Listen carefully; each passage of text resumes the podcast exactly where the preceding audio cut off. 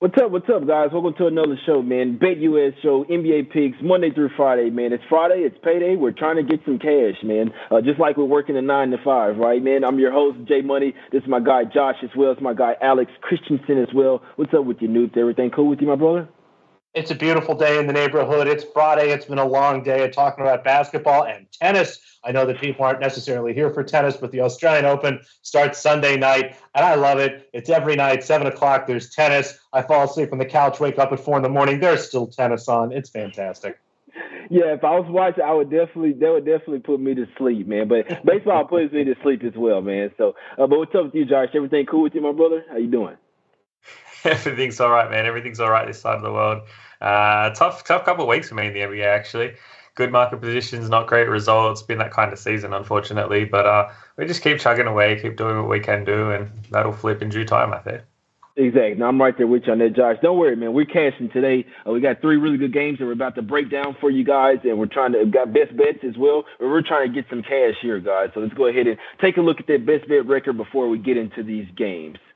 Uh, obviously, it hadn't been the best year so far, guys, but we'll we'll get there, man. Total of 439 plays. We're sitting at 206 and 20, uh, 229, uh, and four pushes in that one, guys. So not too long of a way to go, but we still have a way to go to get to some positive uh, plus EV for you guys, man. So uh, let's try to get to some cash here today. I always say it starts today, right? It Starts right now. The time is now for us to get to, the, to this money and to these wins, guys. Let's go over here to the first game up. We're going to the streets of San Antonio here, guys. Really great game here. Believe it's going to break a record attendance for an NBA game in this one. Spurs getting eight and a half points here versus the Warriors. There are some nines out there as well. If you like to shop around, always make sure you're getting the best uh, number as well, guys. But two under over and under sitting at 243 and a half in this one, guys. As we keep talking about it, it's going up. This game is being played in a dome in this one, um, Alex. I know you have an official play on this game, or both of you guys do. But Alex, how you looking at this game? You think that there that the that the shooting could be off a little bit here, playing in a in a dome arena in this one?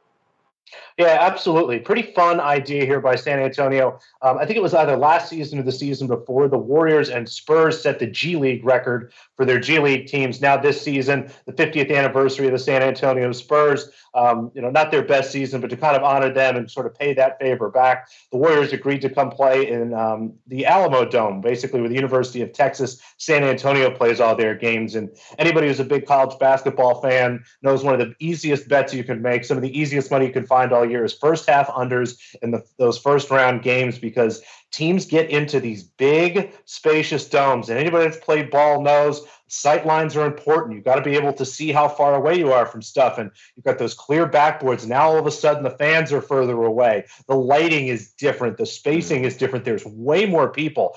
I know, you know, basketball is basketball, but it takes a while for these players to adapt to this. And it's not like anything they really experience. I think it might look a little bit like, um, you know, we came out of the bubble and teams finally started playing with fans again. For the first quarter, first half of this game, I think things are going to be really clunky here.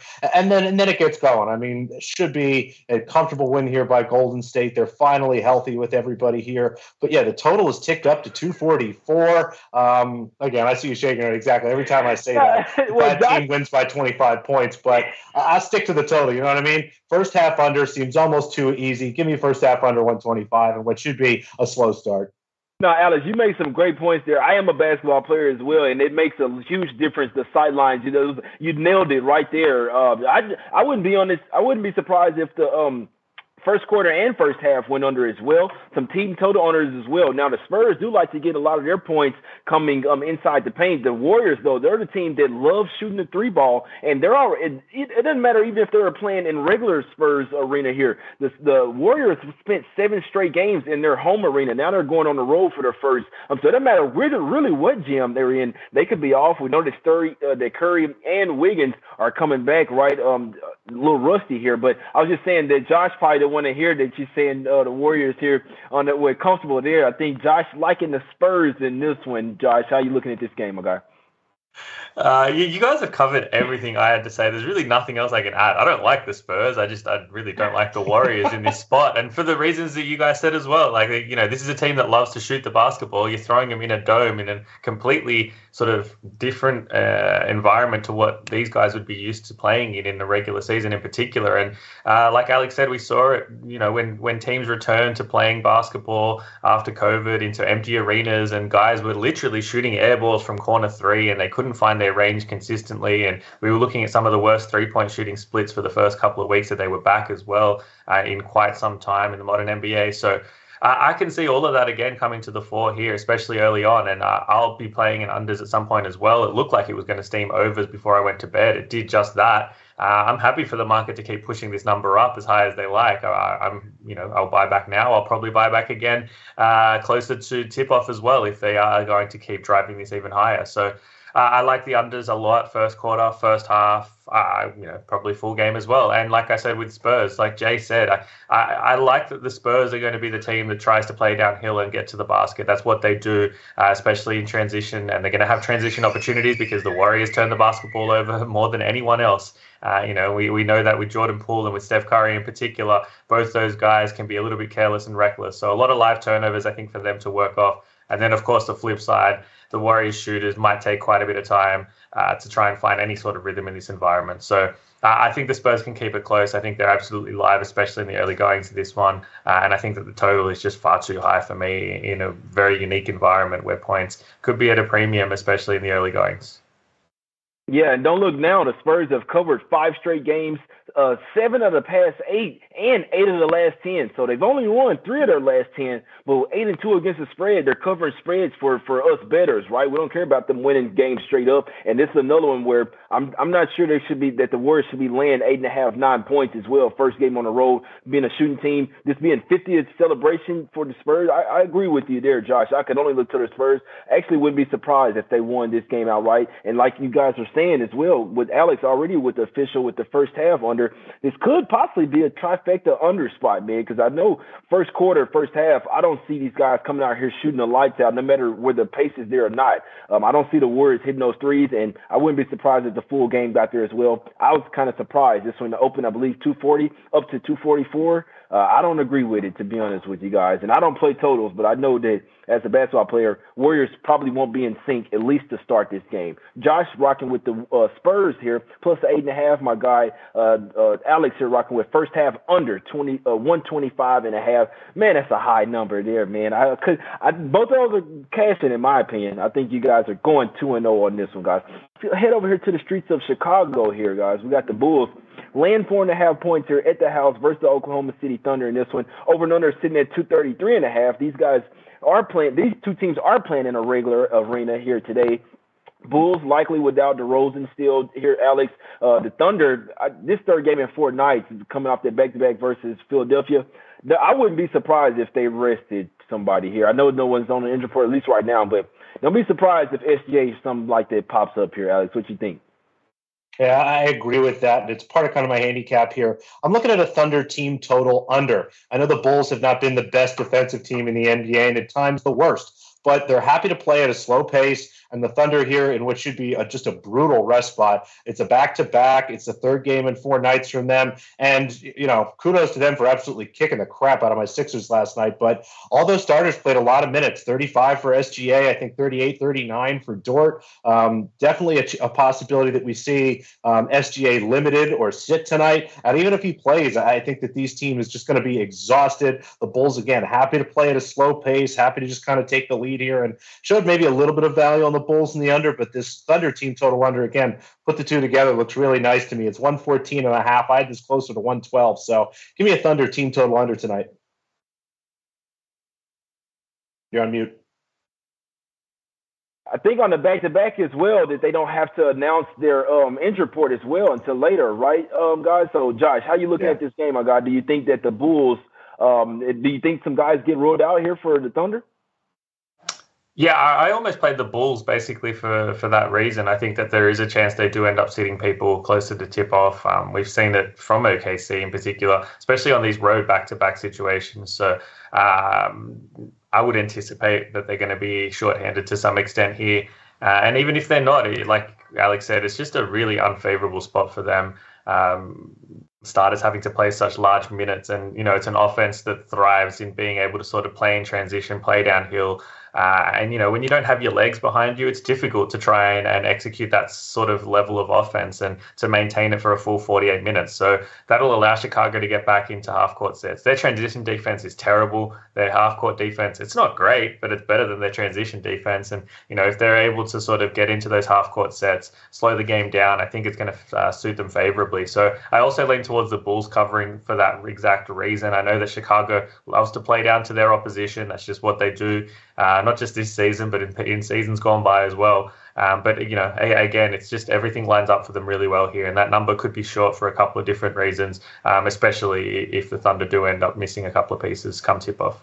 Yeah, that's a good point in that one, man. My guy uh, Alex rocking with the first. Uh, what you going with? Thunder team total under in this one, um, under 114 and a half, and that one that that number could really disappear if some guys are ruled out. Um, keep an eye on Dort, Giddey, and SGA. I always like to look at when players play a high number of minutes as well. They know they have a game the next day. Those are the guys that I mean. Don't be surprised if you see them on the injury report. So just keep an eye on the injury report if you do like anything with Thunder, or even if you've been the team total under, because you definitely want to get the best of the number, guys. Head over here to the next game.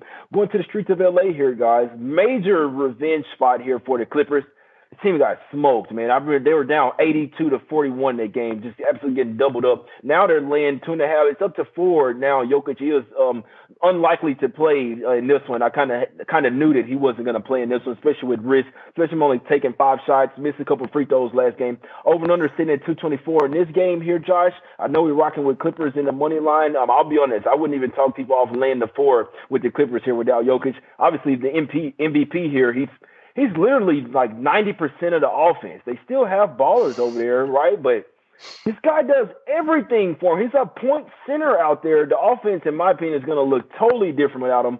I think the Clippers smash him here by double digits here. Uh, a point. What we doing here, Josh? Yeah, I think he officially got ruled out just as we went live as well. So that's why that number's already climbed. Might even climb a little bit more. Um, but you know, like you said, this offense just is played entirely through Jokic when he's on the floor. Uh, and they're going to have to adjust in a pretty big way now. And I don't think that they're going to be prepared for that in a one game situation where they're on the road for just this single game and then they head straight back home again, where they've been extremely dominant. They've struggled on the road as well to find the same level of consistency offensively as it is than what they have at home. So, mm. you know, there's just a lot working for the Clippers here post game after the the Clippers got absolutely humiliated in Denver, um, Ty Lue sort of immediately pointed out that they played the the Nuggets a week later and said, you know, we're about to find out exactly what this team is made of and whether we have it in us. Uh, so you know they they've certainly circled it uh, straight away, and and I think what we saw last game from them as well. Having snapped their, their losing streak at long last against Dallas was probably the best version of the Clippers we've seen in, in well over a month, I think. Uh, the team looks to be a little bit more engaged. Ty Lue, in particular, with his rotations, was a lot more on point in that game. And I think he's at a point where he sort of realizes as well it's time to just start playing the guys that I think uh, are going to be important for us in the playoffs and getting reps for those team, uh, for those players, getting those guys that fit alongside each other. So uh, I actually think the Clippers are a buy team in this next week or two. The market going to be particularly low on them. So uh, starting off with this game here, I grabbed that money line when it did open at minus four with Jokic officially out. I still think that's playable for me. Uh, you know, I think that number should be higher, especially being played in LA. And uh, the Nuggets offense, like we all can agree, I think is just going to be in a situation where they're going to be trying to figure things out on the fly. And I don't think you really want to be doing that against the Clippers team, who, as long as they're locked in defensively, they should be able to contain whatever it is Denver throws at them. Yeah, no, I'm right there with you, man. I already got a haircut the other day uh, in this one, Alex. Uh, it's hey, this what are, are we like the Clippers here, Alex? Could you talk us off in any type of way? No, I guess the only thing I'd have to say to be complete devil's advocate is every time there's a clear injury spot winner like this for the last two weeks, um, the team with missing everybody just crushes. Um, you go back and look last night again, the Thunder is big underdog to the Sixers. They go out and absolutely thrash Philadelphia. It was two nights ago. You had Phoenix unload on the Golden State Warriors. So outside of another aberrant performance, it seems to be kind of the new NBA at this point. Uh, everything is pointing towards this for the Clippers. Um, they're the better team. I mean, even if everybody's healthy, the Clippers would be favored in this spot. I think that um, having finally some lineup stability has been great for Ty Lue. Like Josh mentioned, he's settled in a few lineups that he really likes and really knows how to get this team keyed up for big games. And this is a big game. Even without Jokic, you want to get this win over a Nuggets team that hmm. maybe you'll be competing for with seeding come down the the road here when we get a little closer to the playoffs. So um, everything points to the Clippers tonight. I think you guys will be just fine. Yeah, no, I'm right there with you. I played the we played the money line earlier here today, guys. So uh, myself and Josh on Clippers money line here official, but uh, we both agree as well. If you're seeing this at four, hell, I still like the Clippers there. I fully believe they win this game by double digits. Either they'll win by double digits or they'll lose by double digits. Uh, you're not really going to overlook the Nuggets when you just got smoked by 40 points. Um, the whole starting five could be out. They want to hammer these guys whenever they can. Jokic or no Jokic. This makes it a little bit better for us, in my opinion, man. Let's go over here, uh, get to the Q&A segment here, guys, and then we'll go over some best bets in this one, guys. First question up here, my guy Doug, Douglas Garrett here says, uh, can Sabonis reach his points plus rebounds uh, total over 35 and a half tonight, Josh?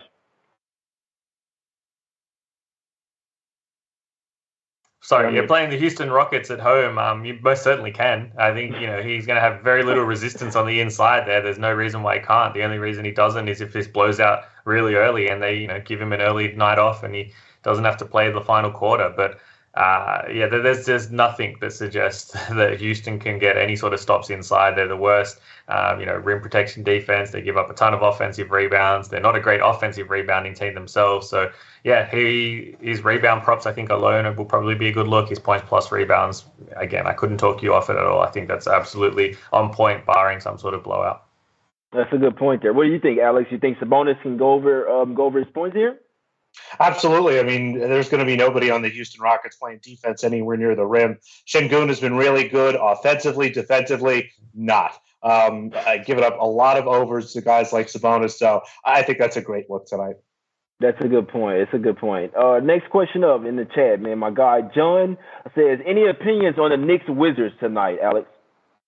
I've been waiting to hear what's going to happen with Kristaps Porzingis. He's mm-hmm. questionable right now. If it looks like he's going to play as soon as he's announced in, I'm happy to grab this Wizards team that continues to chug along. You know, we've talked about it a couple times already. Uh, Bradley Beal is a nice player for this team to have. They're probably better with him, but in terms of the market rating, in terms of what you're doing from a spread perspective, doesn't really move the needle that much. This Wizards team has been really solid. So, you know, as four point underdogs here at home to a New York Knicks team, if Porzingis is announced in and this is still plus three or something in that range, I'm happy to grab the Wizards.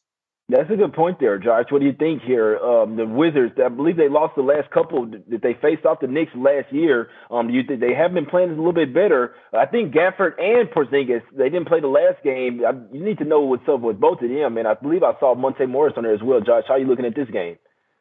Yeah, uh, that's basically. I agree with Alex, but it, uh, just furthering it to what you said, Gafford and Monte Morris questionable. I, I would need both of those in. I, I need the Wizards basically uh, to have as close to that starting lineup outside of Beal because as soon as you get multiple starters out, the Wizards really do uh, drop off in a pretty big way there. So uh, the last thing I need to be relying on is Taj Gibson playing 30 minutes tonight uh, against you know Mitchell Robinson in that front court. So um, if we get everyone available for Washington and like Alex said, that number still sits at three, three and a half maybe if we're lucky, then I think that's a great buy spot for the Wizards.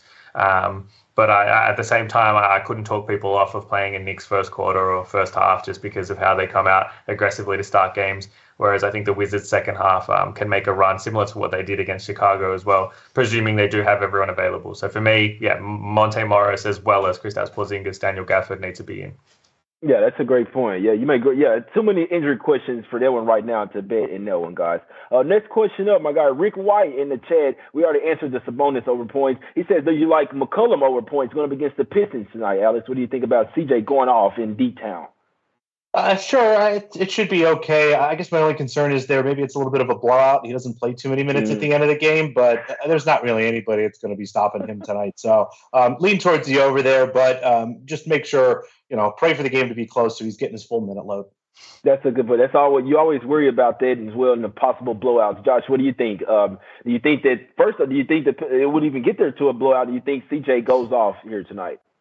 I, I, think he will. I think he'll have his way. Um, you know, scoring uh, scoring guards in general. Sorry, against Detroit seem to do pretty well. Which I mean, anyone that can score the basketball does pretty well against Detroit these days. Uh, McCollum's shooting the ball really well from beyond the arc as well. If he can, can keep that consistency going here as well, uh, that number's still pretty favourable given that his usage has taken quite a big jump forward with Zion and Brandon Ingram both still out. That's a great. That's a great point here, man. Last question, my guy Brian Spielberg in the in the uh, chat here says teams playing same opponent two straight games seem to have the same outcome. Example: Spurs covered twice versus Memphis, Raptors covers uh, versus Hornets, uh, and so on and so on. Alex, do you think that there's some merit there if you cover once and you play again that you can cover again?